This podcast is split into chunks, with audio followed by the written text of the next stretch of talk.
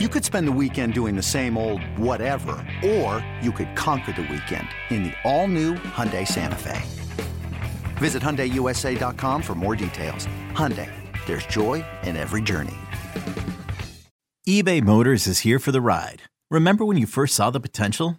And then through some elbow grease, fresh installs, and a whole lot of love, you transformed 100,000 miles and a body full of rust into a drive that's all your own. Look to your left, look to your right. It's official. No one's got a ride like this. There's nothing else that sounds like, feels like, or looks like the set of wheels in your garage. With over 122 million parts, you can make sure your number one ride or die stays running smoothly. So there's no limit to how far you can take it. Brake kits, turbochargers, engines, exhaust kits, roof racks, LED headlights, bumpers, whatever your baby needs, eBay Motors has it. And with eBay Guaranteed Fit, it's guaranteed to fit your ride the first time, every time, or your money back. Plus, at these prices, well, you're burning rubber, not cash. Keep your ride or die alive at ebaymotors.com. Eligible items only. Exclusions apply.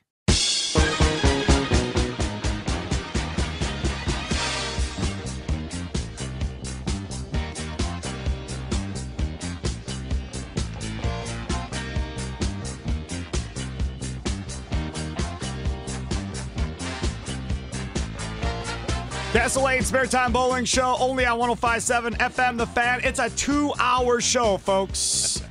It's not every week going to be two hours, but it's two hours this week. You know how big of a show this is? That first of You all, gotta give a Ric Flair woo out there. Yes, that's that's Dwight. Uh, Phil Brylo's here. Do you know how big of a show it was this week, Phil? Or is? Yeah. I- It's such a big show that Dwight beat you into the parking lot this week. I know, and he was flying into the lot. That's insane. I almost took out Tom Clark. I Right. swear you were up on two wheels turning the corner. the So lot. I pull in right behind Tom Clark, commissioner of the PBA Tour. Again, showing you how big of a show this is this week. I put a request in for Tom Clark for 1035, you mm-hmm. know, on the phone, be fine. Right. He's like, hey, can I come in? I was like, sure, if you want to come in, whenever you want. I pull in, there's Tom Clark in the parking lot. I was like, all right, come on in, dude. And then Dwight almost took out Tom Clark. That would have been a tragic end to a great PBA season. It really would have been. And it would have happened on our show. Uh, okay, so uh, let's get to a, a couple things since we have the commissioner in studio. When he got out of his car, I was like, "So do you just walk on air now?" Right, When you walk in- into the studio, and he's like, "Ah, whatever." He's like, "I still hear from people on social media that complain." So I've got to know for for me personally, like. What are the complaints that people have about this product right now? Because I've got to, I've got to know. I'm here for you. What are what what are people complaining about now? Uh, man, just you name it. You know, I mean, first of all, it's I I couldn't wait to talk about the World Series because it was an awesome week, and man, I couldn't wait to go bowling. I went bowling with my son yesterday, and uh, you know, because I was just pump, I'm just pumped up about the game and everything that we've seen. So they really, you know, it doesn't really matter what people say, but the, you name it. We were on in prime time. You should be on, uh, and you should be on earlier. It's too late for kids. Uh, you sh- here's Too the pro- late for kids. It I- started at seven o'clock. I, I know. I actually was joking around with one of the. I didn't. I didn't joke around with the person. I I just kind of mocked him and actually replied, which I should never do. But but you know, I said, well, it was five o'clock on the West Coast, so maybe we got the West Coast kids. You know. Right. Meanwhile, the NCAA basketball national championship game will be on at nine o'clock. Right. And start about nine twenty. You know, in a couple weeks. I mean, you know, every Right. sport is at night. Every sport is so, at night. I know the Bucks. They better play all their games in the day. We have been begging for prime time. We've been begging for weeknight prime time forever on you know, this it- show. th- we do. There are a lot of decisions and a lot of things that happen with every single element of the game, and each one of them you can second guess. You can second guess lane conditions, formats. You can second guess uh, who does well in tournaments. You can sec- you can second guess how the trophy is handed to the player, when it is, uh, how long the show is, uh, where you're bowling. You know, there's two. You know, the lane, the the the topography. Uh, you know, it doesn't matter. Every single thing is debatable, and social media just makes it a lot easier to take the other side sometimes. I mean, but I will say again, there's been more positive than we've ever experienced uh, this year. Most people are really thrilled, and and you know what? Social media is great in that way too, in that it gives people an outlet to say how much they appreciate it and thank you. And I've gotten more of that this year, you know, which again is is also it's kind of a double edged sword in a way because man, we've we're all the same people and we've been doing the same stuff for a long time and and getting to this point was actually even harder than what we're doing now. And uh, so it's nice to see people say thank you and, and appreciate it. But uh, they should know man it's it's been a grind for everybody involved including the players uh, all these years. The fans in Detroit were insane all week. I mean, Portland's got their work cut out from Mm-hmm. coming up in uh, April, May, June. yeah, but they do because you, you watch the energy that was on those shows Dick Allen said every single night, and it was that way in, in the it was it was a little thin in the morning squads. Obviously, when we were doing qualifying and FloBowling, but those evening squads. That one night where Norm and Walter Ray are crossing next to each other, and they just have this whole group of fans, and bowlers are actually turning around laughing, enjoying it because everybody's cheering on Norm and Walter Ray as this whole group, and they just kind of follow them for a couple of games. It was awesome, and, and it's good to see that fan energy back where you know nobody's got to force it. It was there. You mentioned Maine. I was just in Maine about six or seven days ago. I went for a promotional event to promote the playoffs that are coming up there, and that was something that uh, the proprietor at the bowling center said to all the people there was that, "Hey, I'm watching TV every week, and all the other crowds around the country have taken note of what we did, and they are bringing the noise, and we're going to have to step it up to still be the number one." So yeah, you you hit on it. Okay, so let, let me ask you uh, this before we get to the World Series bowling and all this other stuff. You've been around since what year? When did you start? Uh, with the PBA 2008, so it's ten more than ten years now. The sport is the healthiest since when? Uh, I mean, that's debatable. You know, I, I think I think that when the new PBA came in in uh, the new ownership in 2000, they really invested a lot into the game themselves, and so for a, a period of years there, from about 2001 to 2005, I'd say, it, it was Stupid money. it was healthy because of the money. ESPN was a little bit more behind it, so the, I'd say that that era right there was was was pretty good. You know, from a from a fan standpoint, I'm not sure. It may have, may be earlier than that, and and maybe even early early '90s. I think from a total vibe standpoint, but those early 2000s were strong. Okay, so then in 2000, and you said 2000 and 2005. So what essentially happened before you took over? Well, you know, I, I think that, that that level of investment from the ownership group started to wane. They looked at they started looking at at at uh, The pocketbooks? the bottom line, Yeah. and, and and looking at the bottom line.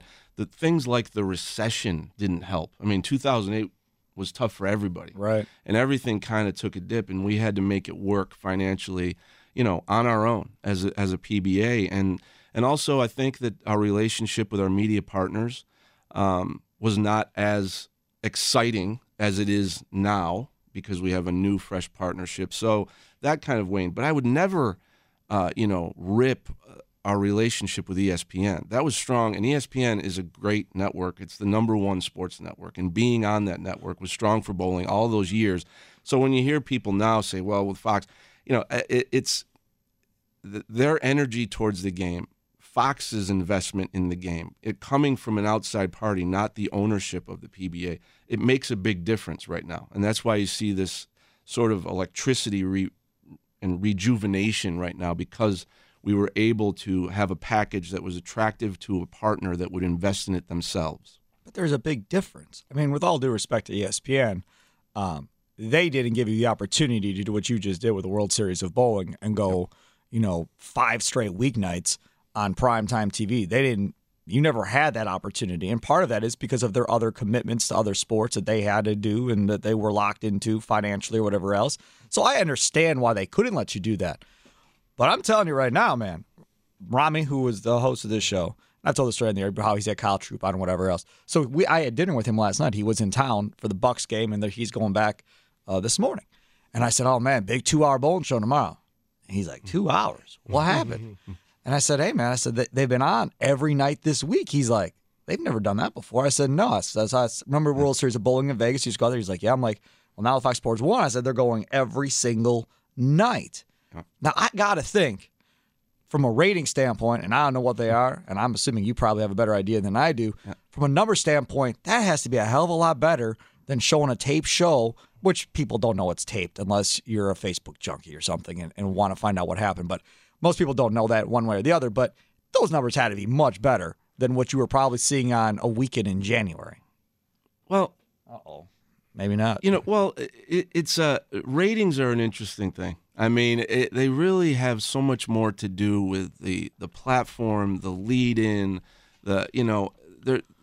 I think that there's a difference between ratings and impact. All And I stop what- talking for a second. So oh. either he's he's Well- making it easier for ESPN here when he gives me the news, or the numbers weren't as good as he wanted, so he's setting it up to go that way. Oh, either way, he's going somewhere with No, no, no. They were ex- they were exactly what we wanted and expected, and they were thirty percent higher. Every, Yeah! Well, hold on, go! hold on, hold on. I, you know, hold on, because there there are realities. I just don't like to douse enthusiasm. I mean, they were thirty percent higher than what FS1 had in any weeknight in March last year. Ah, there you go. So again. so bowling, you know, bowling performing for FS1 in their investment in the, now FS1's overall ratings are not the same as ESPN. I don't care. But if ESPN has a set number that's already watched, when you're watching the NFL countdown show Right. on Sunday afternoon and it has almost two million viewers, and the held a show, and you held a million. we held pretty well Against and the when you NFL. when you have that,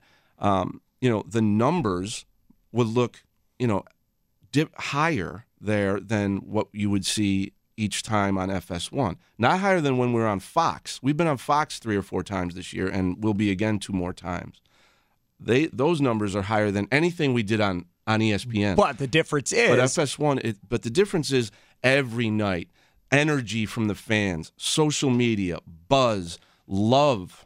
They they love it. Right. When you're watching the when you're watching a tape show three four weeks after it, it was done, the the hardcore fans have a hard time loving it, even if the numbers higher because of the almost like drive by viewership. Sure. So you have to analyze things in, in different ways. okay. I'll analyze it my way then. Okay. So this is how I analyze it. I analyze it in this way. Number one, it was the best thing I've seen. Like across the board, night in, night out, night in. Even when it was a train wreck on different patterns on a certain lane, left lane, whatever it was, it was still entertaining. Mm-hmm. And like you said, and I wasn't there during qualifying and all that other stuff, but just watching on TV, crowd seemed to be pretty into it.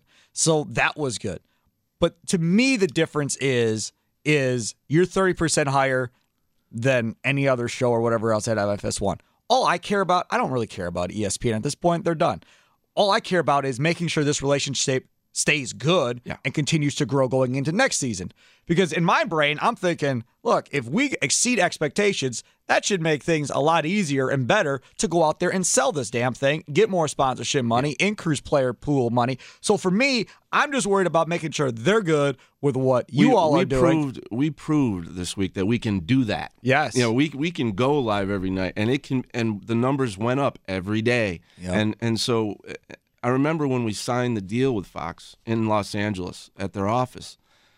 One of the top executives said to me, "You know, we've got a week in March where our primetime schedule could use a lift, and it's after their coverage of the uh, conference basketball tournaments. Like Right. they cover the Big East, Marquette. You know, when Rob Stone was at Madison Square Garden was, the day before he came to Detroit to cover the, the World Series of bowling, and that week they said was open, and we talked about it, and I said, well, I've always pitched to ESPN the opportunity to go live with the entire World Series of bowling. They could never make it happen. This is what we can do. They, they said it, they, they snapped their fingers and said, We're in. So then to actually pull it off and have everybody be excited about it, got a great note from Fox, the top level executive at Fox this week after Belmo won the world championship, saying, What incredible drama with exclamation points. Oh, I never got that from I, did awesome. I never did get that from John Skipper at ESPN. No. I'll tell you, right now. but but uh, and we provided plenty of drama for ESPN. Mm-hmm. But uh, but so it, it's really exciting to show them what we can do, and we're doing similar stunts with the PBA League coming up. Uh, past years we had to tape all that, and that's that's got an electric atmosphere. This year it's all live, consecutive nights, prime time on FS1, and so we'll keep doing things like this, and more and more people will become accustomed to it. When you do anything for the first time, you know it, it- you you got to build. You have to Sure. build. So What about from a production standpoint, uh, as far as because you're working with all new production people for the most part, right? No. when you're out there with Fox no, or whatever that's, else. That's that's another that's another thing that a lot of people uh, think, and, and I and I hear that a lot, and I, I kind of laugh about it with our crew because it's the same producer, the same director, the same top cameraman. But, oh, really? So you even brought the cameraman. That the other stuff I knew were the it's majority of your truck. guys. It's really? the sa- it's all the same people. What Fox has done with their support is their top uh, producers have not only provided notes off of every show and past shows to help us improve, but and and not and not notes to say don't advertise this way, don't show this ad, Right. don't. That's all we got really from ESPN in, in the in the, at the end of the of the rope there. But from Fox, it's how to make it more compelling. Now, Rob Stone is an uh, un, undeniably, you know, one of the best broadcasters in sports today. Having him on the shows is a big improvement. They've they've invested in slow motion cameras that you see that just those little touches make you feel so make it feel so much bigger. They invested in coming out to one of our first events and filming hero shots with our best players in front of Fox signs. And when they use that stuff, it it lifts the show they invested in something we always wanted to do with Specto and Kegel to have that strike track. which is awesome. We we've wanted to do that for for ten years, and and we just couldn't afford it. Fox said, "How much? Well, let's You work together. Right. Let's build it." We built it together. It took a long time, but we made it, and you see, and it just adds to the show. So they have supported us. The same crew. I mean, the same people, all the same guys. I love those guys. I mean, they deserved a shot to have that kind of support and be out there for this first year on Fox, and they've all done a tremendous job. Yeah, it is unbelievable. It's good stuff. I want to come back and I want to talk about how the players are reacting to all of this because, from a schedule wise, it's changed a little bit for the players as well. And this last week, we said last Sunday on the Constellation Spare Time Bowling Show that whoever is on TV after all the bowling they did the previous week and then all the bowling that day and then having a bowl at night for that, just to be there, it was a big accomplishment as far as we're concerned. And I'll let Phil and Dwight maybe talk in the next segment say too.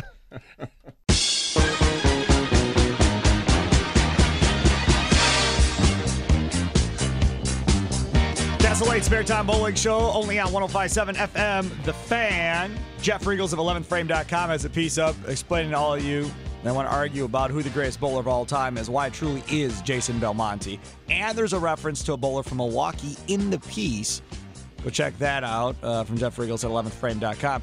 Uh, Tom Clark, commissioner of the PBA, uh, in studio. We were talking about in the break we didn't bring up uh, before the break, and I brought up to him. He's like, "Yeah, we should probably bring that up."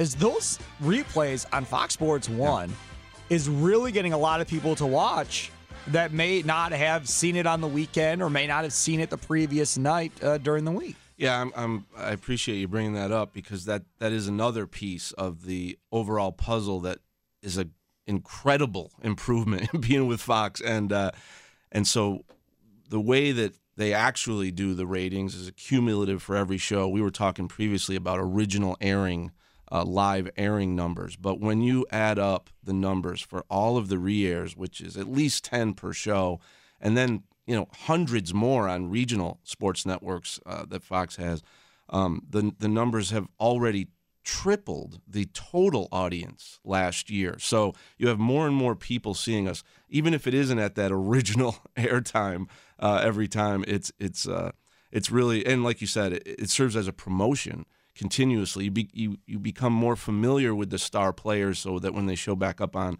on programs, you, you feel more connected to them and have a rooting interest. So yeah, those replays are another one of the big pluses. What about the players now? How how did they adjust to this new World Series of bowling schedule and how it all played out?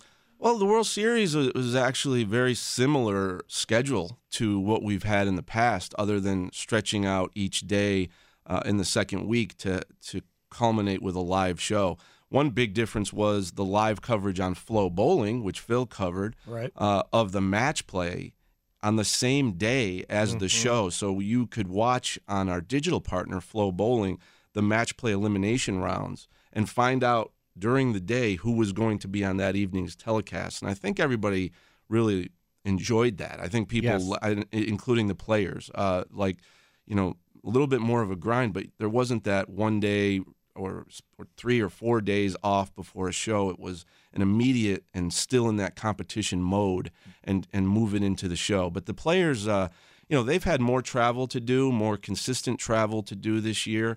Um, there's probably uh, more intensity on the lanes. There's more pressure because of our playoff points list to be in the top 24 because our biggest prize of the year, a hundred thousand dollar first place prize, is is at the PBA playoffs, and you've got to be in it to win it. You know, so they're battling all year for those points.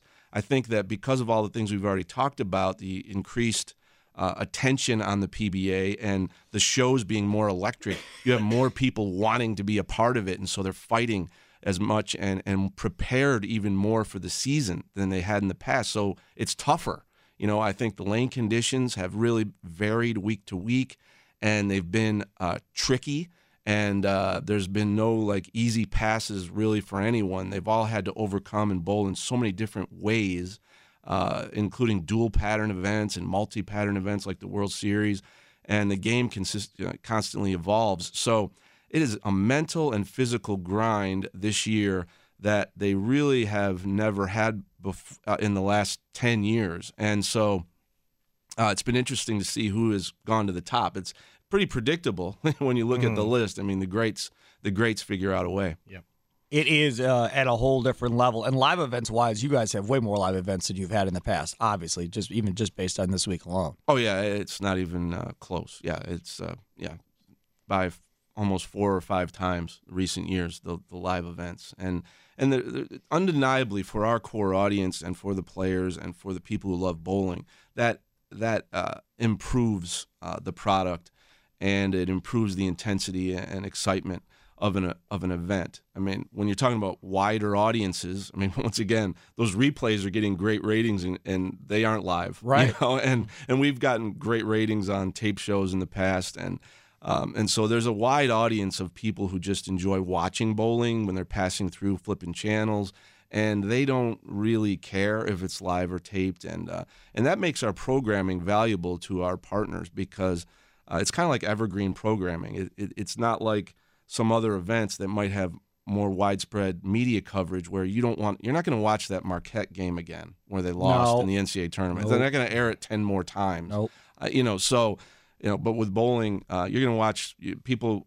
People will catch it on different times and will watch that show. So we we, we kind of fit both a, a, live sport and as an evergreen. From a live event perspective, uh, I'm assuming, and I'm assuming, that mean I'll be right. Assuming sponsorship money will be up next year, and you'll have more money in the coffers based on all the numbers you're going to have from this year. And they're also in bed helping to sell this, which is the best part of the whole deal, I think. Yep. Um, so I love that.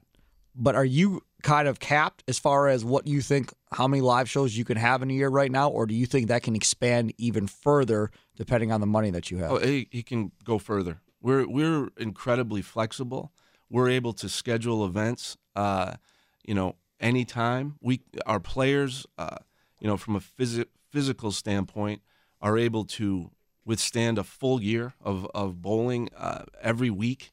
You know, I mean, of course, people want to take weeks off, but we can do more events, and we can we can fill any uh, desire of any kind of uh, media partner to have programming. Um, that's another thing that makes bowling really, really attractive. Now, along those lines, we've had a couple of tournaments this year, Jonesboro and Lubbock, that made their way up to a full Fox yeah. FS1 telecast.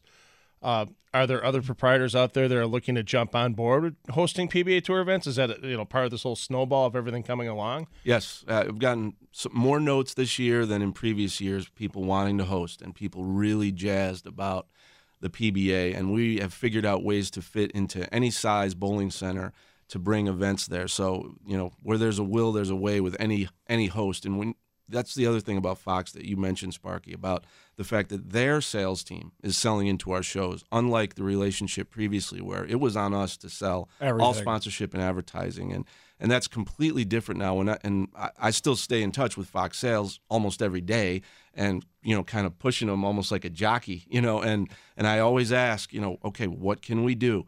And the consistent answer is, do great shows, get great buzz, we'll sell it.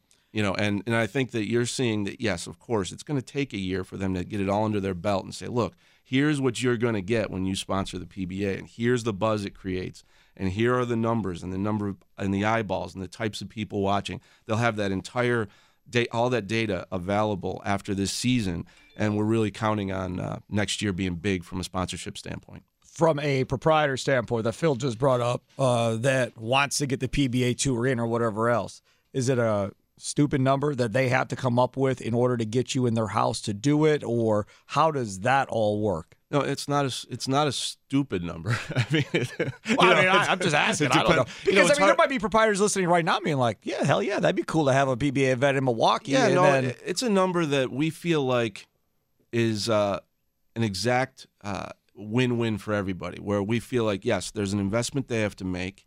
They have to give up their center you know, when we're in Thunder Bowl and, and Phil brought up the huge crowds uh, during qualifying on a Tuesday night, well, normally the, they have a the huge league. league on Tuesday night. So that league has to be told you're off that week. That revenue for that week is gone from the bowling center. So they have to give up some revenue that they normally would have. They have to pay. So there's an investment on their behalf. But they also Do they have to find sponsorships as well. They can. They well, it's up to them in order to fund the money that they have to pay. You're saying, and also they make money back on proams. So any proam money goes back to the host. Okay, they make that all back. They make all the money back on gate in almost every one of our relationships. So when they charge people to come every night, like to the, do they set the ticket price or do you? They they set the ticket price. So each proprietor can set whatever right. ticket price they want. Right. right. See, I'm learning stuff here. So you okay. can make your money back by tickets, by proams, by local advertising on the lanes, food and drink, f- food yeah. and beverage, and uh, and also the number one benefit of hosting the PBA is now th- now Thunderbowl. How could you, if you were in Detroit and you're a bowler, how would you mm-hmm. not want to bowl at Thunderbowl? Right. You know? Oh, you're right about that. Or you if know, you're in Detroit to go see it. Yeah, and it's pretty interesting as well because Lubbock moved their stop up from what used to be an extra frame stop to a full Fox Sports One tour stop. They are so invested in it that they're kicking off the USBC Cup part of the uh, PBA Tour in June with another national tour stop. They're so invested in Lubbock that they're having yeah. two stops a year.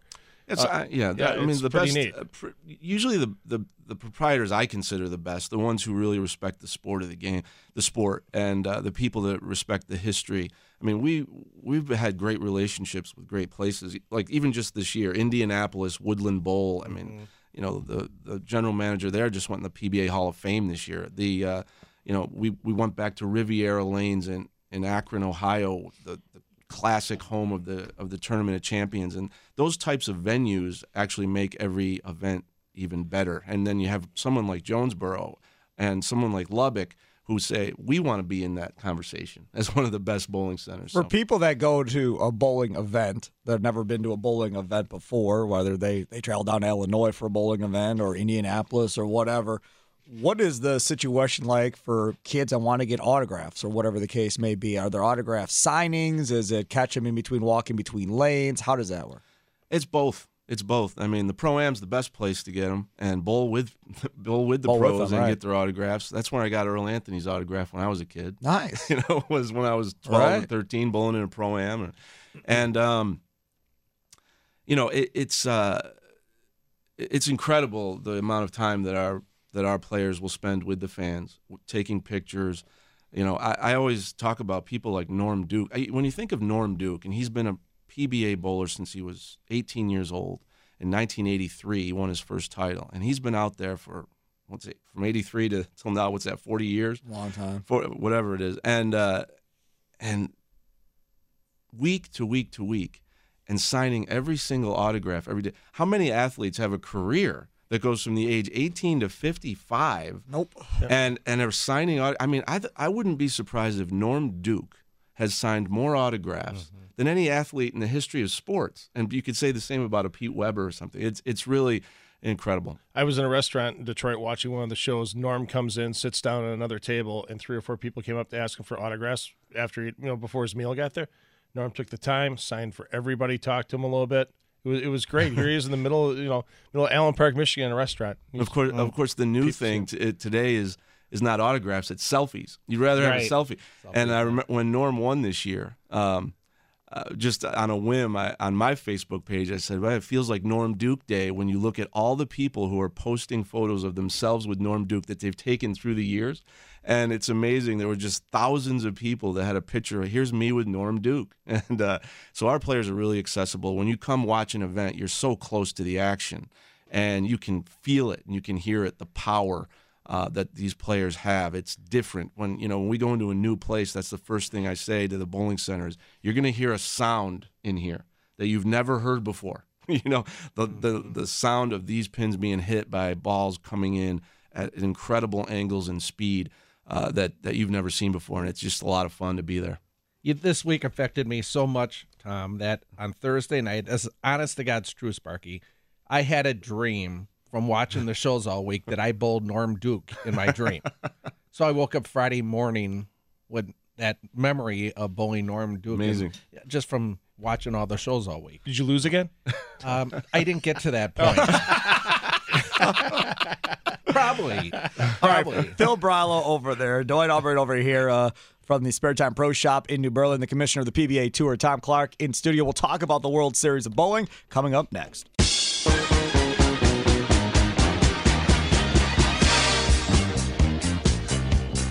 Castle 8 Spare Time Bowling Show only on 1057 FM. The fan. You haven't signed up for your spring and summers league yet, uh, summer league at Castle Lanes in Racine, make sure to do so. Doubles league, one hour is all it requires of you. You get to pick your night Tuesday night, Wednesday night, Thursday night.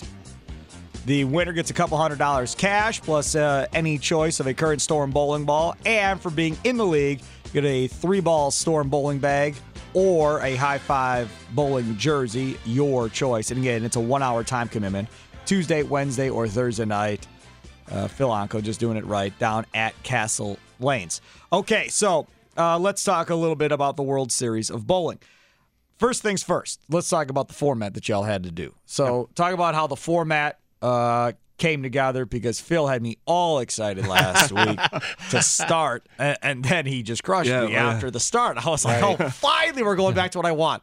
Uh, Well, you but got a little bit of it. It was a combo uh, of, of what it was. So, go ahead, Tom, explain. Oh, yeah, that's it's actually interesting. And this one is, you know, once occasionally I'll make an error, believe it or not. I'll Right. make a lot of them. So when we first, when I kind of came up with that format that you love, Sparky, and used it back in 2011, where it was all four of the finalists bowling at once, with the low score being eliminated, get it to three, then the low score, then get it to the final two, so you could kind of watch the champion throughout the the show. And Storm dominated that World Series. They just dominated. Uh, and they did it pretty good again. yeah. well, and uh, and I, I liked that format. I wanted to bring it back, and um, it was all scheduled that way. And then Oh man, I it was all scheduled that way. too. And then uh, and then I, I looked at the thing and I said, I can't believe this, but back then they were 90 minute shows, and I for some reason I remembered them as two hour shows. right. So we had 30 minutes to fill. So I needed another game. So we so I sat there and was racking my brain a week before. I mean, a, a few days before the shows to come up with. And I have to tell you, I think this one way that we used is better. I mean, and it was Yes. awesome because you had all four, and you kind of had an opportunity to introduce each Everybody. player Yep. in that first game. It was fast paced. You got to you kind of got to pick your favorite as they bowled that first game.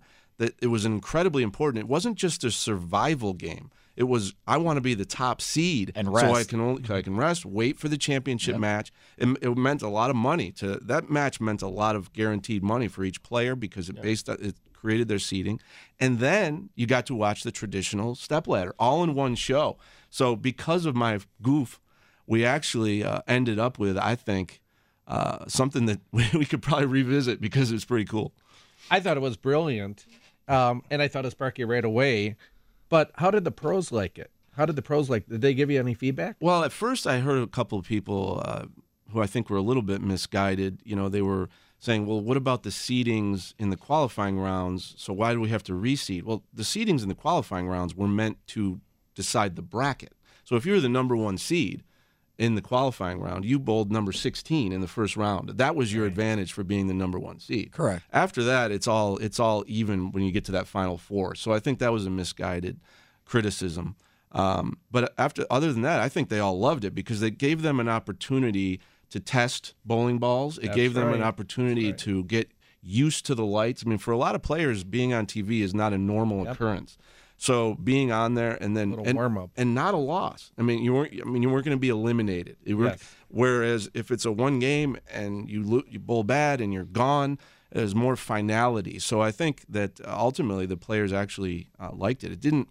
I was a little concerned about maybe having four at once would would create so much traffic on the lanes that, that the, the pattern would get wrecked by the end of the show, and that really didn't happen. Yeah, I was thinking when I first saw him, I thinking, okay, some guy's getting a second chance to win here compared to the old format. It's Right. like you try it. I mean, Chris Prather tested what six bowling balls during Right. that one game. That one game. it was insane. Yep. But that part led to him getting through that whole entire show. Right. So it's neat once you see it in action. I was a doubter at first. I'm like, oh, I wanted to see the same thing Sparky did. Once you see it in action, you, go, you realize what these guys are doing and how quickly they adapted to the strategy of that match. That's what really made it interesting for me. That's For what view- I really yeah, enjoyed. For a viewer, you pick it actually picked it up pretty quick. I picked it up pretty quick. I'm like, okay, I like this. This is good. You know, Uh, even Stone and Pedersen realized as quickly as it was going, they weren't probably going to be able to do it the traditional way. That they were just going to have to kind of go with it a little bit differently as far as how they were going to call it because it was going so quick, like you said. I thought it was brilliant. I, I really did. I obviously I was heartbroken at first last week because I you I bought was- into it real quick. Yeah, but then now now he tells me I was going to have my own way, and he got the time wrong.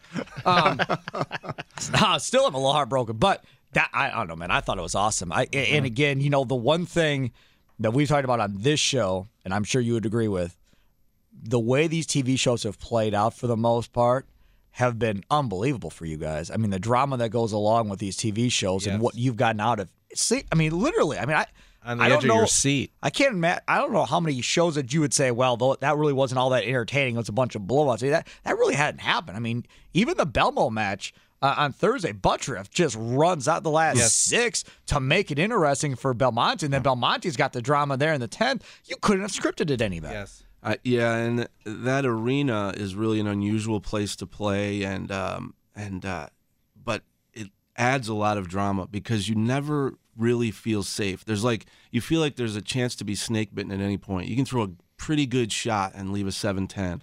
You know, you can throw a look at Chris Prather. He threw Yes. a pretty good shot and left a four ten. 410, right. Uh, you know, and and you see kind of really interesting things happen uh, in that arena, which kept you on the edge of your seat. But you know what? Pro bowling has always done that. And one game matches f- featuring the best players fighting on the types of conditions we put out, we've always had uh, great shows, great matches, great drama. Uh, but when you pile it on night after night after night with different looks and different players, it becomes even greater. We were at Texas Roadhouse uh, Wednesday night with Chris Prather match. We asked them to put it on there. They did, which I thought it. was pretty cool. All right. Okay.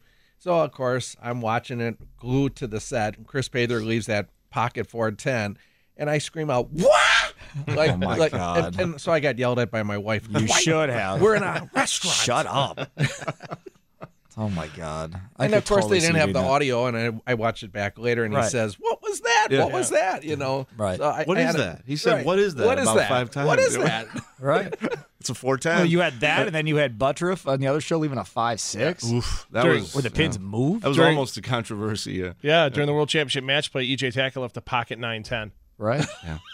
EJ, I've seen him. I have seen EJ Tackett this year. I, I actually came, went up to him and, and talked to him for a while uh, at the end of the, at the end of the week because not just at the World Series, but at the TOC as well, and, and a few other tournaments. I've seen him leave things that were just incredible. His ball must be entering it in, in directions that the pins have never seen before because he he seems to leave things in Yep. at times that I can't understand how a pin could stand. And yet they, they stand up, and it's happening to him a lot this year. It could just be bad luck, but he's bold. and He's had a great year. Uh, clearly, he's in the top five in points, number two in points. But he uh, he could be higher. You know, I can't think of the player, and I'm sure you'll be able to tell me or fill in Dwight can. Um, but I remember talking about it on this show earlier this year, and there was a TV show, and they the bowler had relayed that a conversation with you kind of got this bowler kind of back on track.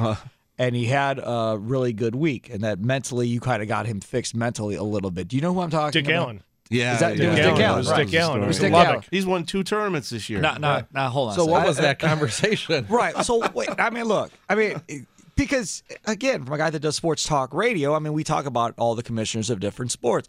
You don't hear about Roger Goodell fixed this dude. Now he won MVP. I mean, it just doesn't happen. It does not happen in other sports, right?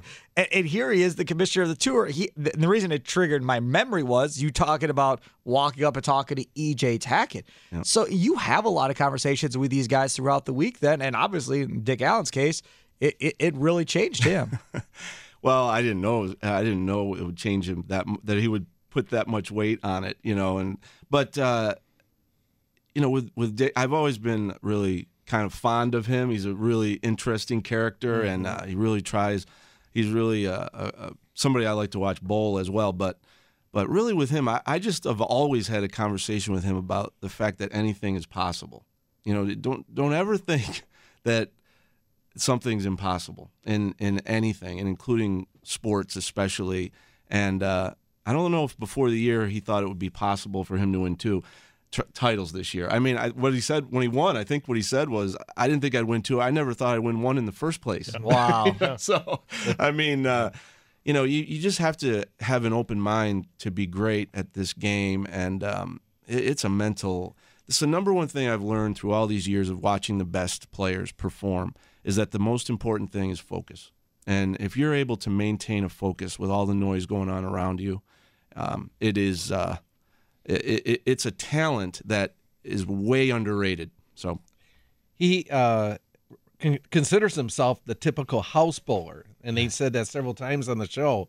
So um, I got a new nickname for him after watching him at the World Series of Bowling. He's bowling's assassin, is my nickname for him. When he wins, well, when he gets The- on a show, usually, I think he's seven and one in championship matches. Yeah. Uh, you know, when he gets there, and he's uh, when he's in a PBA league team, the team pretty much wins. Uh, Yes. He comes through in really clutch clutch moments because he has focus. When, before his match, I, uh, I'll relay this from the World Series this week in, in that event, that first event. We had the crowd going crazy between the breaks. Hometown man Mike J was there, getting the crowd going, and I think we were singing "Sweet Caroline." The whole place was just singing along, and it was loud. and I was watching uh, Dick Allen. He was sitting in his chair with his face completely stone faced, staring at the pins, waiting for five minutes straight for that match to start, and he didn't even have Move. one. Re- he didn't move. He didn't have a reaction. And uh, and and I, I mentioned that to him after when I was ha- handing him the trophy. That and he said, you know what, you got to have it. You got to have it to be out here. It is just crazy. It's good stuff. All right, maybe we'll actually get into some bowling talk of actually what happened on TV. Maybe. remember Uh, we have two hours. We do have two hours, thank God, because we wouldn't have talked about any of the TV show. Uh, coming up next, we'll talk more about uh, what it all looked like on TV this week at the World Series of Bowling in Detroit.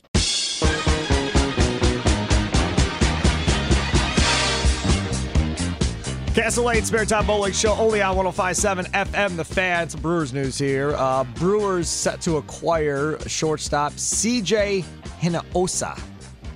I think that's how you say it. Uh, from the Giants, uh, Robert Murray uh, and Andrew Baggarly of The Athletic reporting Milwaukee Mason, Erik Kratz back to San Francisco in that deal. And I would assume Hinonosa will be in the minors because he was just drafted in 2015. 24 years old. Uh, had a late Achilles tear in 2017. Uh, and then missed 50 games after testing positive for drug of abuse for the second time. Oh, wonderful. So we'll see if he ever makes it up to the big leagues. Obviously, they weren't going to keep Kratz, so they just wanted something for him, and uh, this is what they ended up with. Uh, okay, so uh, opening day, by the way, is Thursday. Can you believe opening day is in March? Wow. Yeah, that's, that crept up on us. Wow. Thursday. It's insane.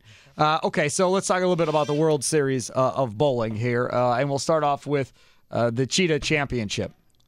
So let me tell you, I, I did not have a good week with my t- my, my television set and my DVR. So oh, I'll just as we go through tournaments, I'll tell you what what has occurred. Mhm. You said you're weak. Yep. So Monday night, uh, the Cheetah tournament was on. DVR's recording, right? We're all set. Everything's good. Well, Monday night in our house is like all the shows that we watch, and they mm-hmm. tend to be on all at the same time, right? Mm-hmm. So I was like, well, I'm sure this is going to replay. So I go on and I look. I'm like, oh, it's replaying at 10 o'clock. I'm like, perfect. I'll set the DVR at 10 o'clock. I'll stop this one so I don't lose the show. And then I'll just watch the replay. Okay, fine, no big deal. So I stop it. It records the Cheetah Championship at 10 o'clock. It's all good.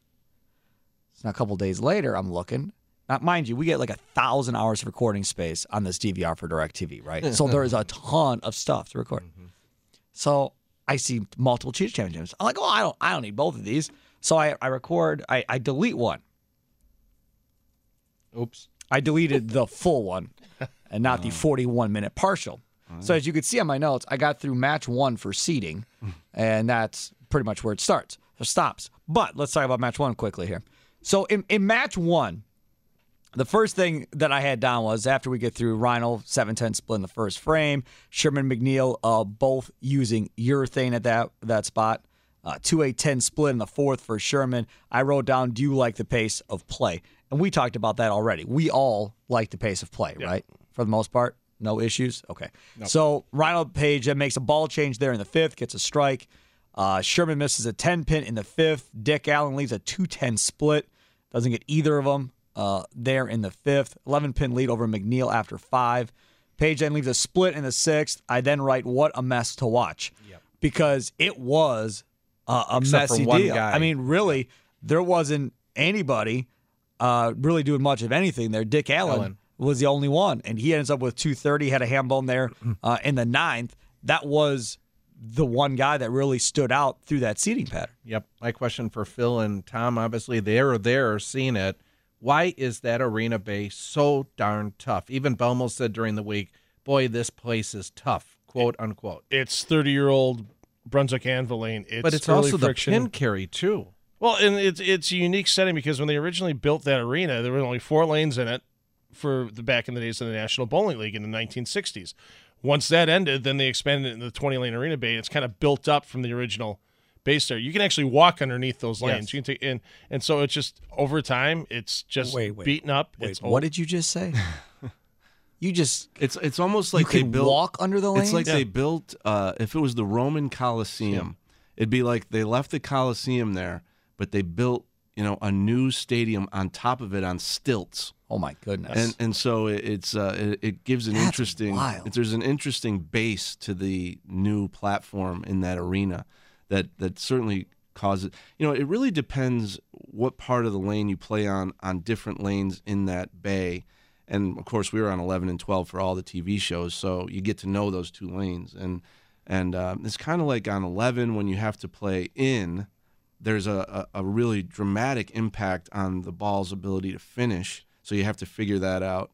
Uh, but on the cheetah, you know, you really didn't see a lot of that because everybody has to play out on Right. cheetah. So there wasn't a lot of that. When we were in the building for the PBA Tour Finals earlier in 2018 in the summer, the scores were huge every game because our patterns were a little softer. You know, they were a little bit more playable and, and didn't demand as much precision uh, and as much uh, versatility and as much versatility as these patterns at the World Series did. So the scores were like all through the roof. But so you can score in there. It's not like you can't, and the pins will go down, you know, in different ways. Right. But depending on your angles, uh, you definitely do see a lot of really interesting things happen with that pin deck and and the different panels, and for all the reasons that Phil gave.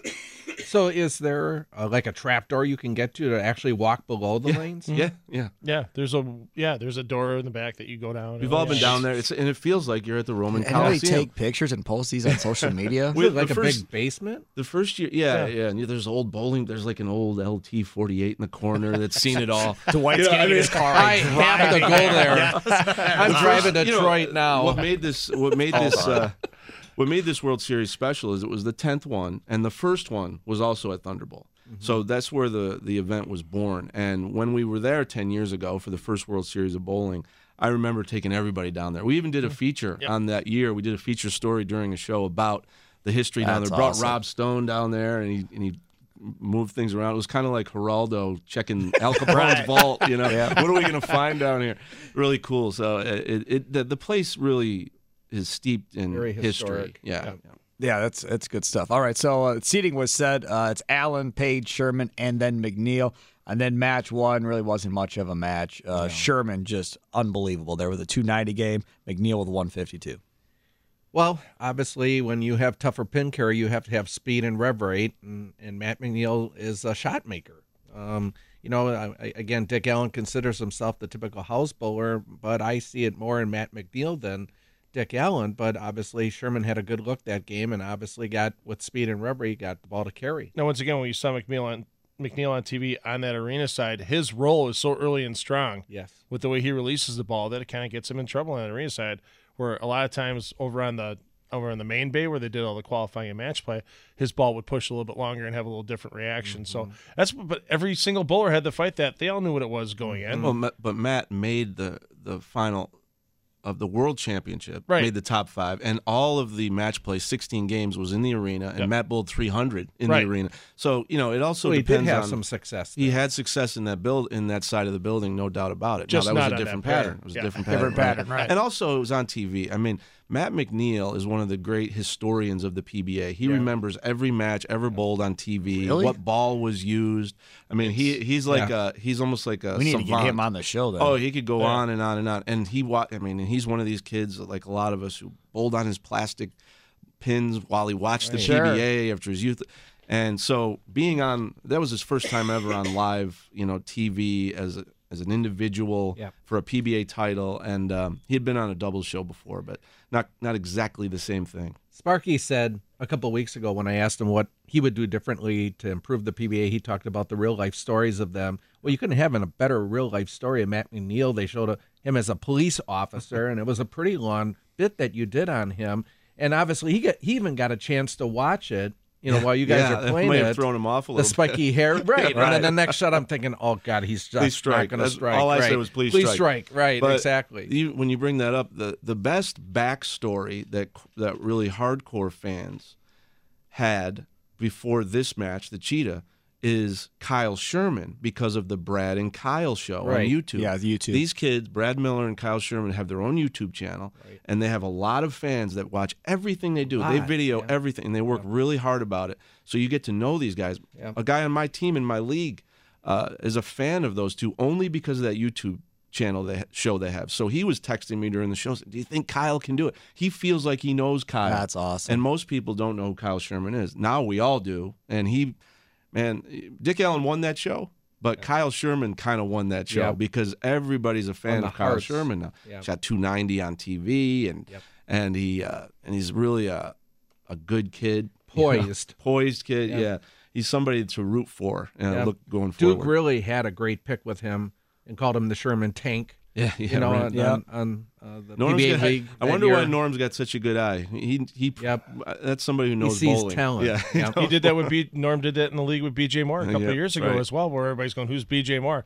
Now everybody knows who B.J. Moore is, Yeah. especially after this. I've never Series. blown off anything Norm Duke's ever told me. Let's put it that way. Be- before we get to the actual, Yeah. you know, the games and everything, there were two things that stood out to me watching all four nights. Number one, background music. I heard background music through the TV.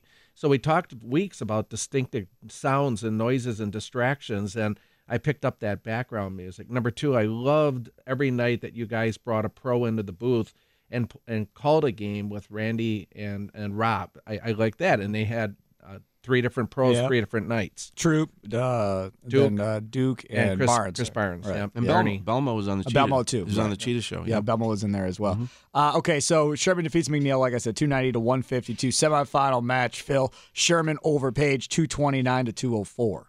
Once again, I think Page just kind of struggled a little bit.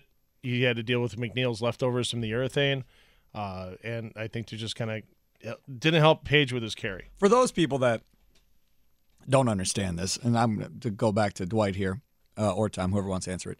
But when you got two guys using reactive resins and two guys using urethanes, like you did uh, pretty much on this show, Yep. um, how di- difficult is that for one or the other? Is it more difficult for the urethane bowler, or is it more difficult for the reactive resin bowler having to adjust to the urethane? Well, Pedersen did a great job talking about that, what what urethane does, and and obviously that's Randy's job, and he did it brilliantly. But I think it's harder with reactive because reactive will magnify everything that's out there. So if it's changing the lane conditions, it's going to It's pushing that oil down, it. right? Well, it's going to dry up the heads and push the oil down, and the resin ball r- will read it more and confuse the bowler. I think it You just agree? yeah. Yeah, I- well, yeah, putting that putting that puzzle together of what exact ball and drilling to use at the exact moment, based on almost a predictive um, instinct that that the shot's going to change because of what's happening around you is, I, I mean, the difficulty level on that is is really high, and there's a lot of I think there's a lot of luck involved even, but. One thing we could do better on the show, I still feel like with our with the blue oil is is show the carry down because, and I took some pictures this week that I'll I'll put out on social media at some point when I get get a time that that show the the carry down of blue coming off the urethane shots. That's more where it impacts the dry part of the lane on the back end of the lane more than a reactive resin ball that, that doesn't really That'd carry down. And when you see that and you go, oh, well, that's why the pattern becomes longer Yep. due to the fact that someone's using urethane.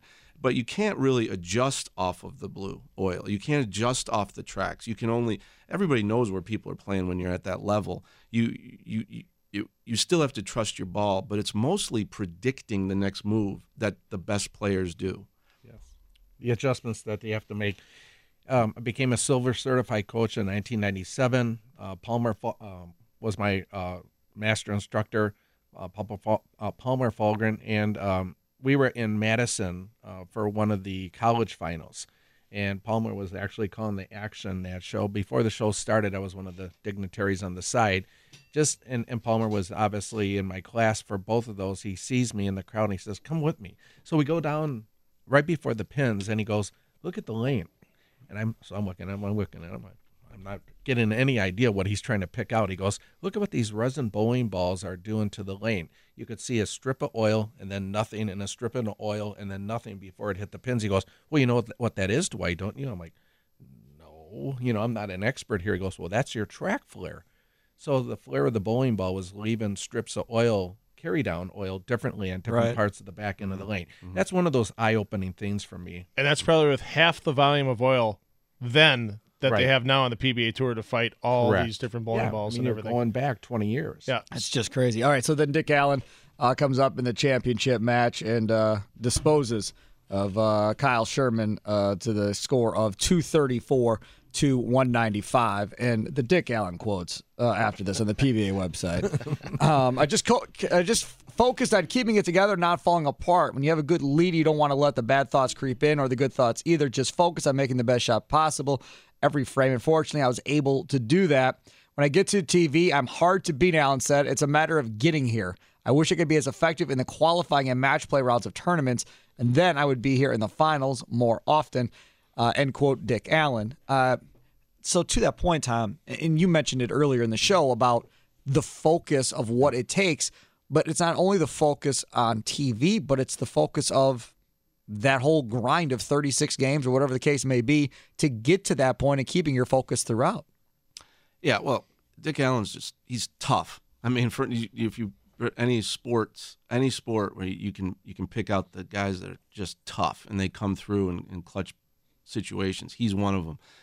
It's a different challenge all week when you're moving pair to pair and there's a whole sea of bowlers and and the shots completely different on every pair because you're following different people every time and there isn't as much focus on on you or trying to beat one person. I mean, the the week to lead up to the show is is really not even it's barely similar. It's not it's hardly alike at all to the television show. So he, I think what you're hearing from him is he likes to be in that arena situation where it's one on one and this the challenge is right in front of you and he's going to use that mental toughness uh, and ability to to focus in that environment that's different from you know having to wait for more for longer for, for between games or between shots and having to bowl with more people and people to your right and your left that's a different situation completely And that is what I think makes Belmonte so good.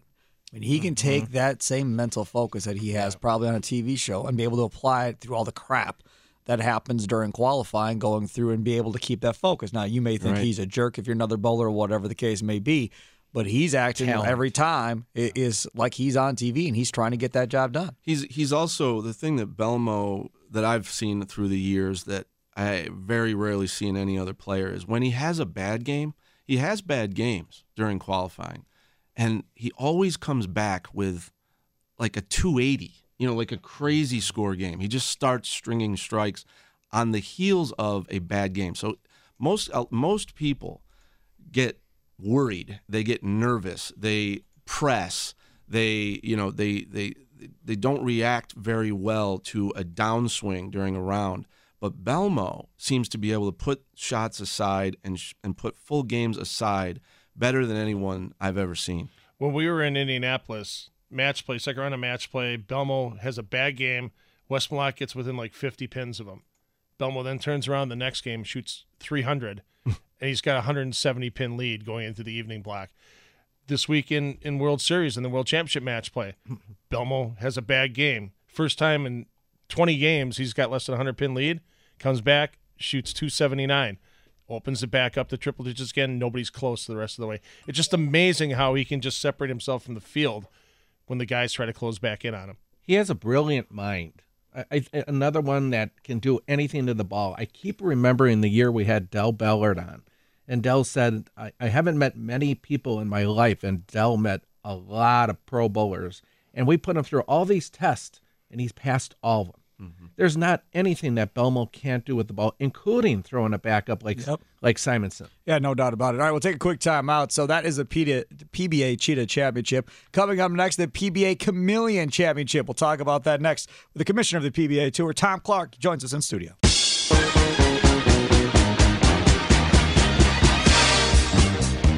Castle 8 Spare Time Bowling Show only on 1057 FM. The Fan, Steve Sparky Pfeiffer, Phil Bravo, FloBowling, Extra Frame over there. Over here is Dwight Albrecht, Spare Time Pro Shop in New Berlin. Across from me, Tom Clark, commissioner of the PBA Tour. He's been in here for the whole show. Uh, thanks again for him for coming in. Uh, always can listen to our show on the radio.com app anywhere you may be. Just make sure to favorite 1057 FM The Fan. Make sure you have the right one because there's 1057 The Fan in Baltimore. And then we're 1057 FM The Fan uh, here in Milwaukee. You can use that radio.com app. Uh, okay, so next one up. I got through more of this one. I'll tell you where what happened on this one as we get through it. It's so frustrating. Uh, Chameleon Championship. So the seating happens. Uh, Belmonte, Hambone in the fourth, knocks out the 10 late. Uh, Gomez comes back and wins the first seed uh, in the 10th, Andres Gomez, which was nice. I, I wasn't all that concerned for Belmonte at that point watching. Like, okay, he's a two seed, so what? I mean, so he's got to win two matches instead of one. I think he'll be okay. But it was a nice little feather in the cap for Andres Gomez, who, like Tom said earlier, you get that one seed, you're guaranteed X Right. amount of dollars, and it.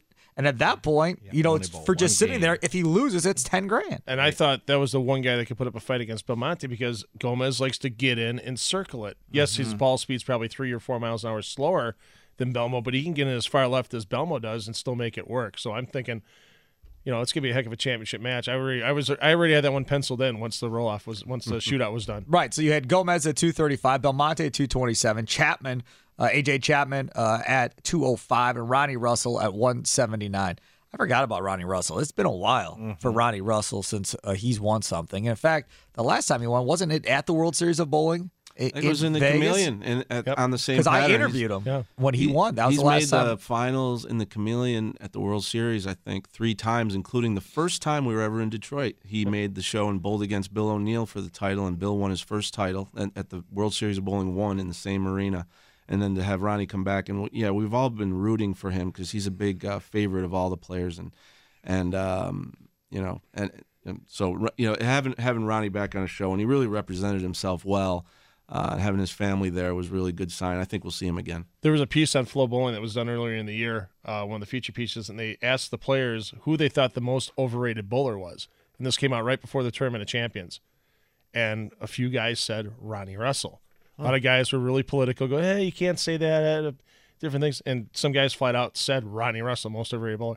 And that kind of lit a fire under his backside from February on. It was nice to see Ronnie make a show and fight through everything. I didn't endorse that feature, by the way. That had You nothing- did not. I, I was. to do with I, I told Ronnie, yeah, Yeah. and with being, I, when I that- when it first came out, I walked up to Ronnie. I go, Ronnie, I had nothing to do with this, but you're going to hear about it soon.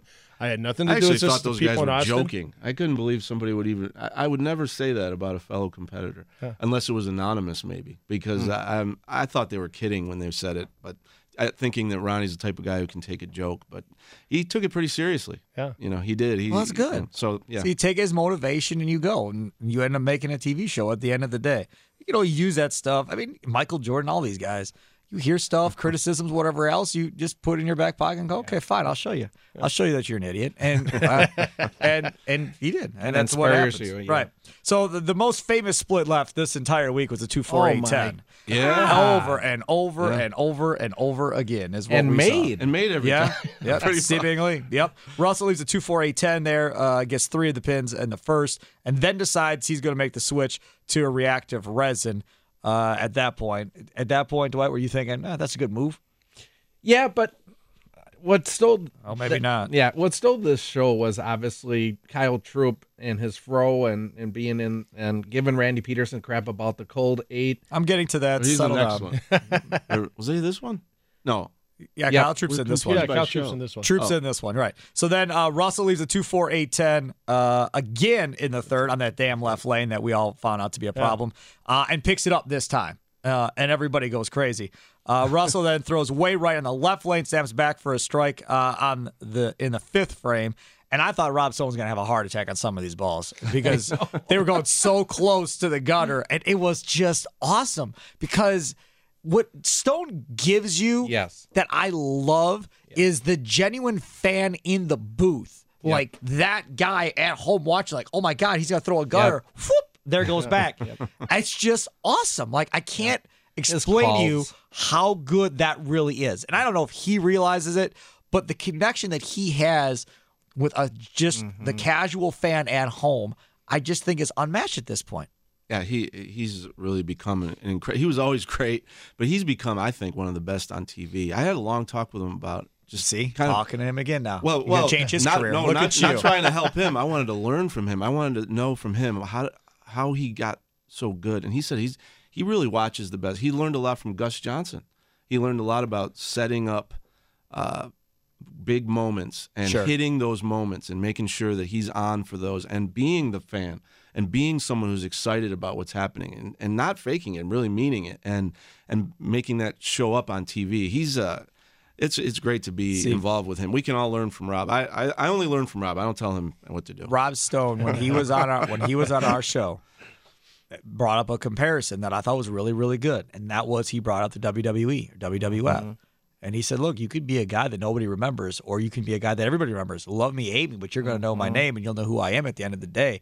And that really is that mentality applies to sports talk radio, applies to TV, applies to everything. That's right? why that's why you guys remember Kyle Troup, even though he Correct. was not on this show. Correct, but we remember him because he, he, he was in You the booth. got- you got him on this show. You got him. Yes, he was in the booth. That's what we're talking right. about. He was in the okay. I booth. thought you said he was So then Chapman comes back uh, and throws a Hambone there in the fifth. Stone goes crazy, and then the joke happens: Hambones and afros. Right. Uh, that was the joke that played out from Rob Stone, and I thought that was brilliant. It I was great. It was absolutely brilliant. That should be a T-shirt with a big old afro on it. I'm telling you, you'd sell a ton.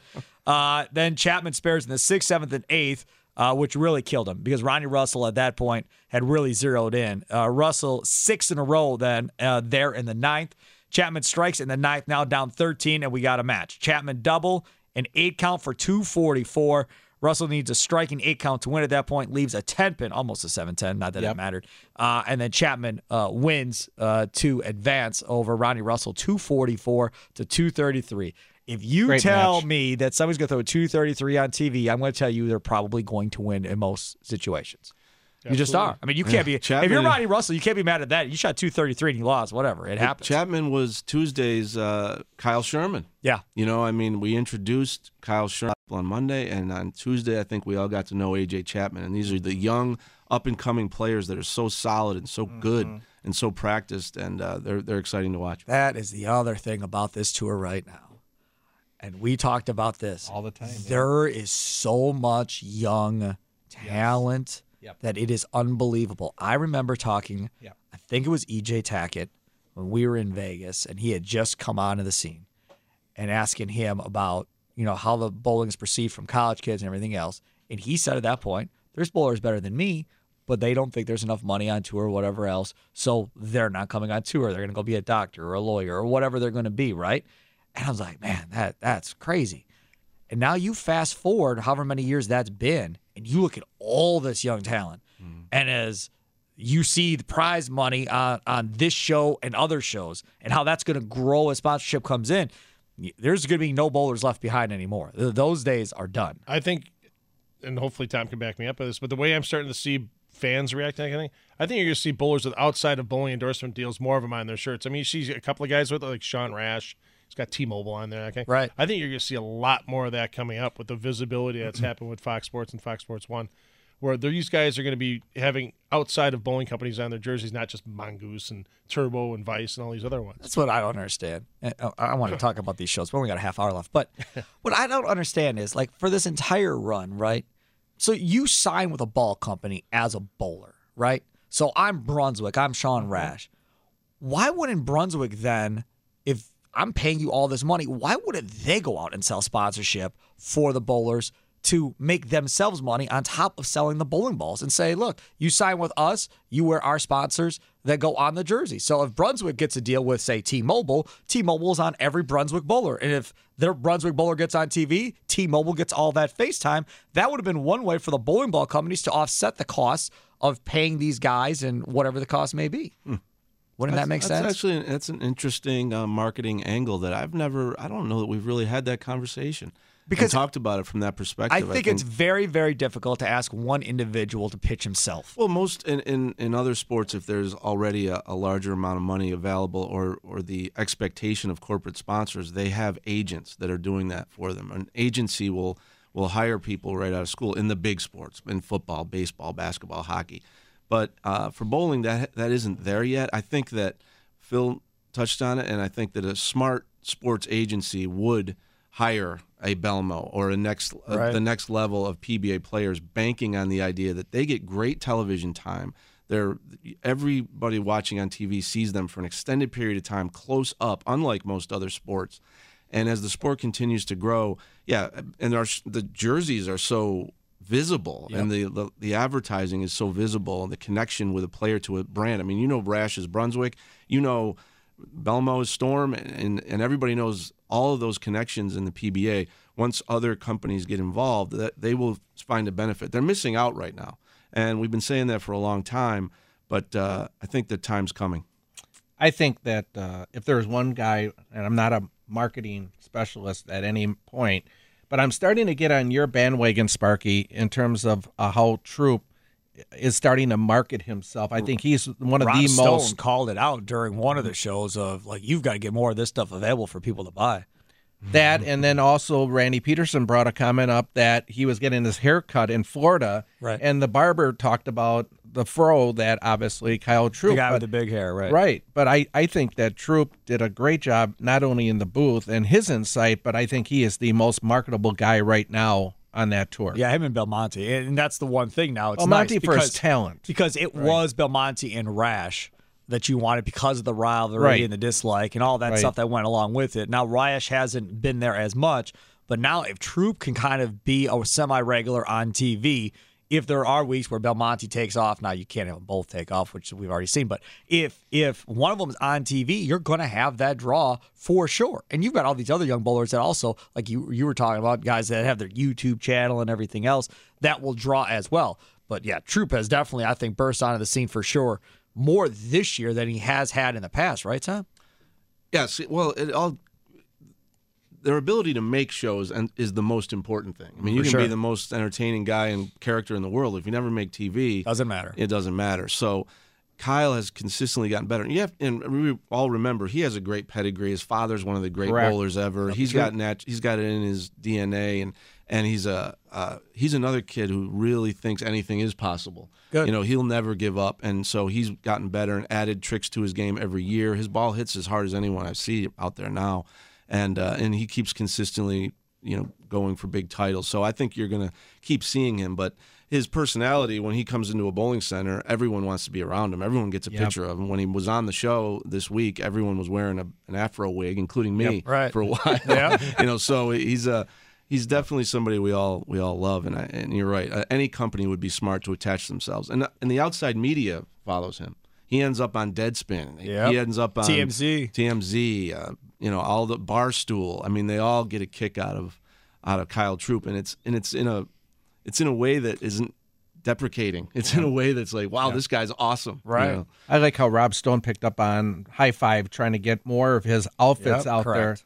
Yep. there That- to the that- public with the pants and the match and the shirt and. And, there, and I'll, I'll give you another one because I tried to talk to Kyle Troup when he was on this show. I don't think he listened to me, but I'm telling you, they should make kid size like Kyle Troup jerseys for Halloween and sell it with a fro, fro. and a bowling jersey, dude. I'm telling you. they would eat it up. Mm-hmm. That's people, idea. people would buy it up as a Halloween costume. People would totally buy it up. I guarantee it. And grown men would probably buy it too.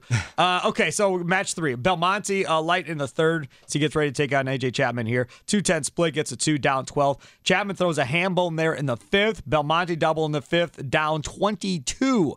And then there's the two, four, eight, ten, and the sixth off of the T break, TV break gets two pins. And they were harping on this the entire week of how difficult it is coming off of that TV commercial break and throwing that next shot. And Troup within the show said, I always move two boards. I think he said left. Uh, coming off of the TV break, is that something that we've heard a lot from other bowlers saying never they heard that. automatically move coming off a TV break? Nowadays, yeah.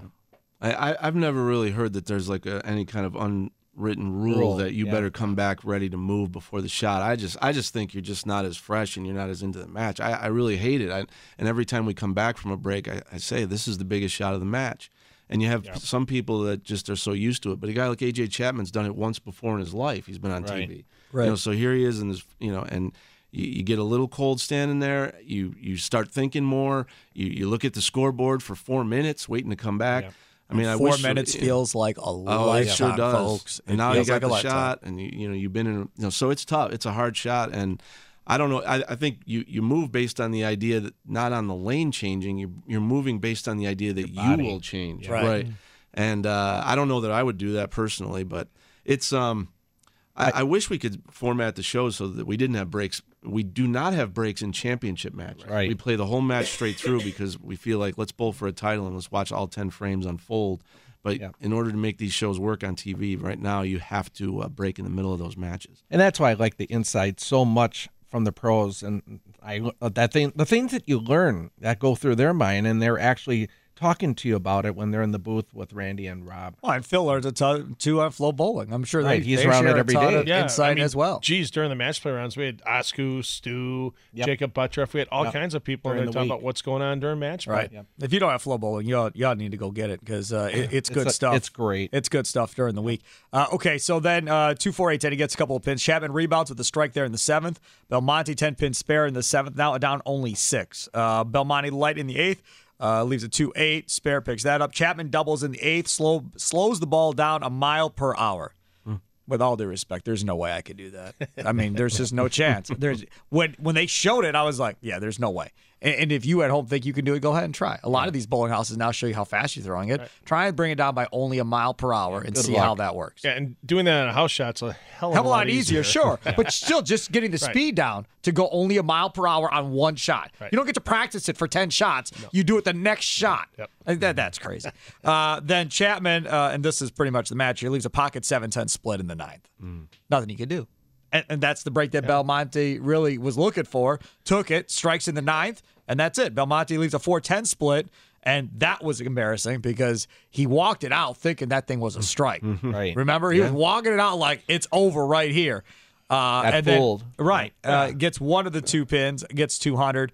Chapman strikes first ball of the 10th, buries the ball, uh, the second ball, leaves the 10 pin, and ends up losing. Needed that double. Yeah, he leaked that one a little to the right. When he went back and talked, you could see his ball reps, Jim Callan, going, "Yeah, he missed a little right in, in that center. Doesn't that take part of the center. If you get behind the head pin, you're not getting that ten pin out. If you get Right. behind the head pin, Just nuts. There's a lot of luck in bo- there's a lot of luck in bowling, and everybody knows it at those last moments in in in one frame can, where things can go one way or the other. The amount, the difference between a pocket seven ten and a strike is is so small that you, mm-hmm. you can't even hardly explain it. And and that's really what I love about bowling. That's what makes it so exciting. It's not it's not a referee that's going to make a bad call with one with ten seconds left in the game. Right. It, it, it's it's it's fate. You know, it's like, and the greatest players know that, and they sort of make luck happen. Yep. Um, but it's um, we got luck coming up in the championship match because Belmonte doubles to start the championship match against Andres Gomez, uh, and then the ten pin spare in the third. You talk about skinny jeans or whatever Rob So wants to use. I, I'm not convinced the ball touched the damn pin. wind. I, I rewound it and I fast forward. I rewound. I'm like, I don't think it touched it. It was insane. It was the wind. Yes, it was insane. I've never seen anything like it. Uh, Gomez gets his first strike in the third, down 11. After six, Belmonte now up 10. Both players have spares up in the 10th. And my DVR stopped recording at the two hour mark. Oh. And that's where it ended for me going into the seventh frame. Isn't that nice? Live sports, you got to go over, man. Yeah, the 30 minute extension. Yeah. Yeah, yeah. You're not funny. Uh, Gomez uh, misses the 10 pin late in that match. Belmonte uh, strikes to win, and Belmonte wins another championship. The Chameleon Championship is his. Number 20. Yep, unbelievable. He's just really, really good. Coming up next, we'll move on to the next day of the week in the World Series of Bowling. Stay tuned.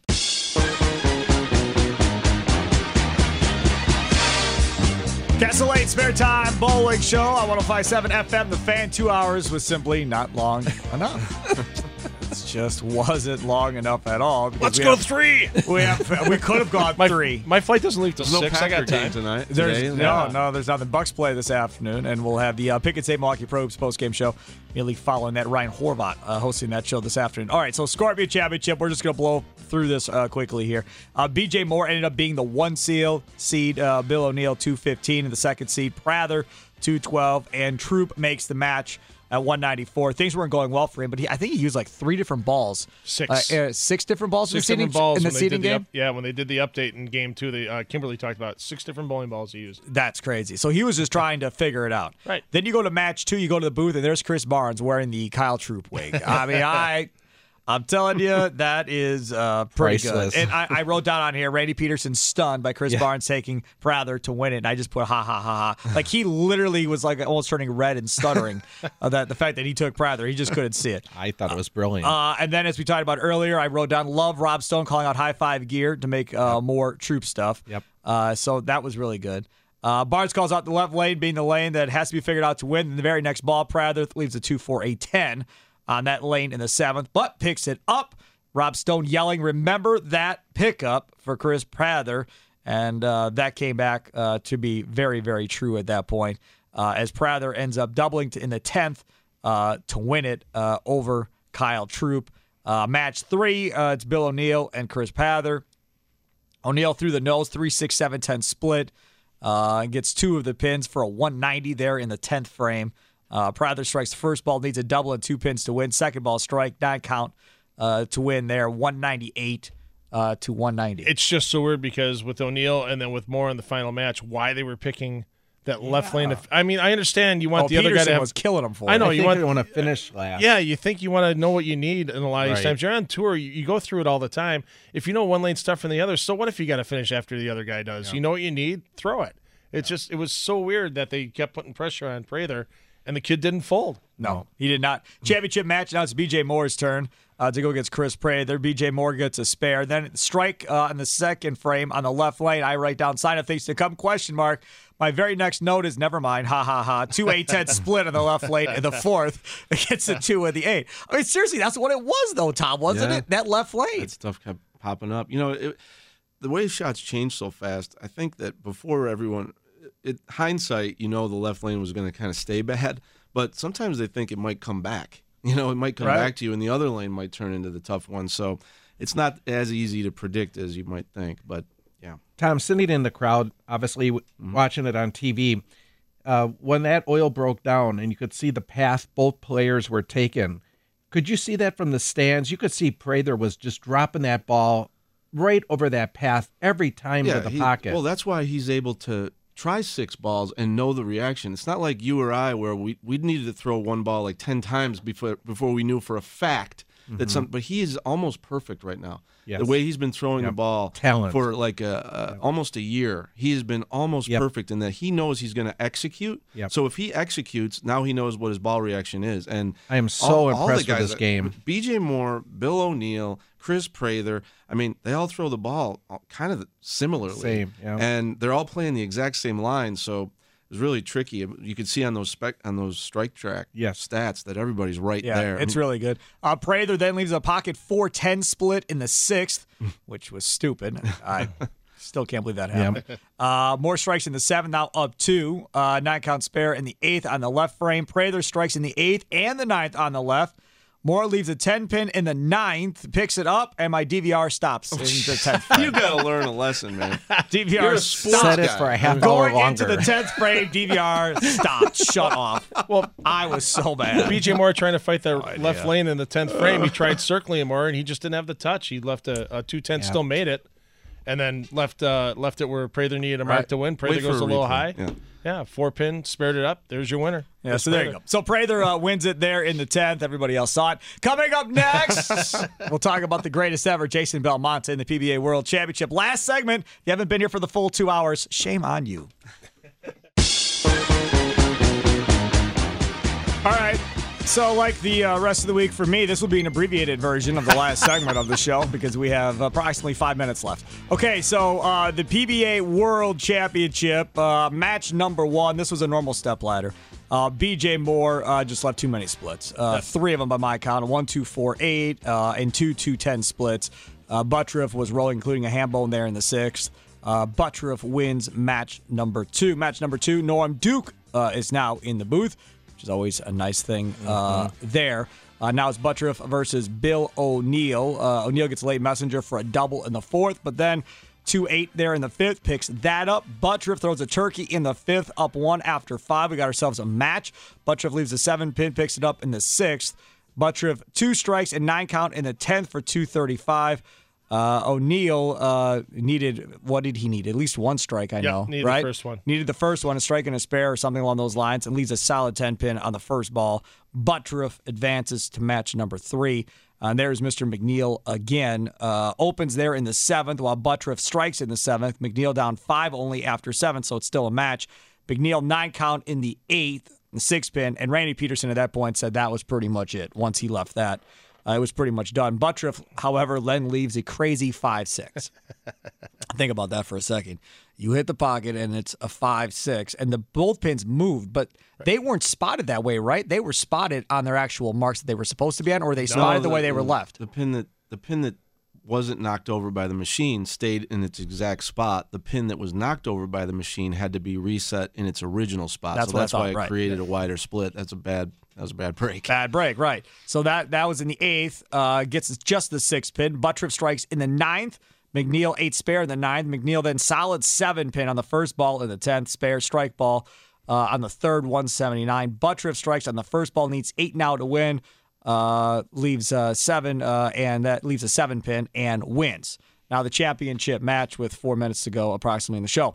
Belmonte, uh, Well, that's- Turkey. you're setting up the perfect championship match for the world Yes. championship. That's correct. Because you had the guy that dominated the early part of the year, the guy that's dominated lately, right, left.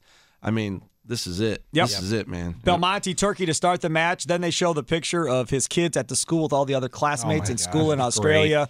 And then he leaves the 10 pin on the next shot, uh, picks that up, up 20 after four.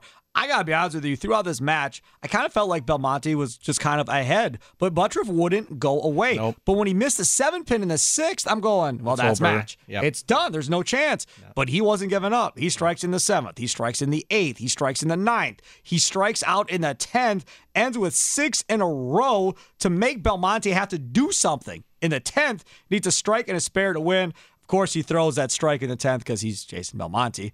Uh, strikes at the second bowl. Rob Stone yells, "He is the greatest." Yep. And I find it hard to believe anybody can argue.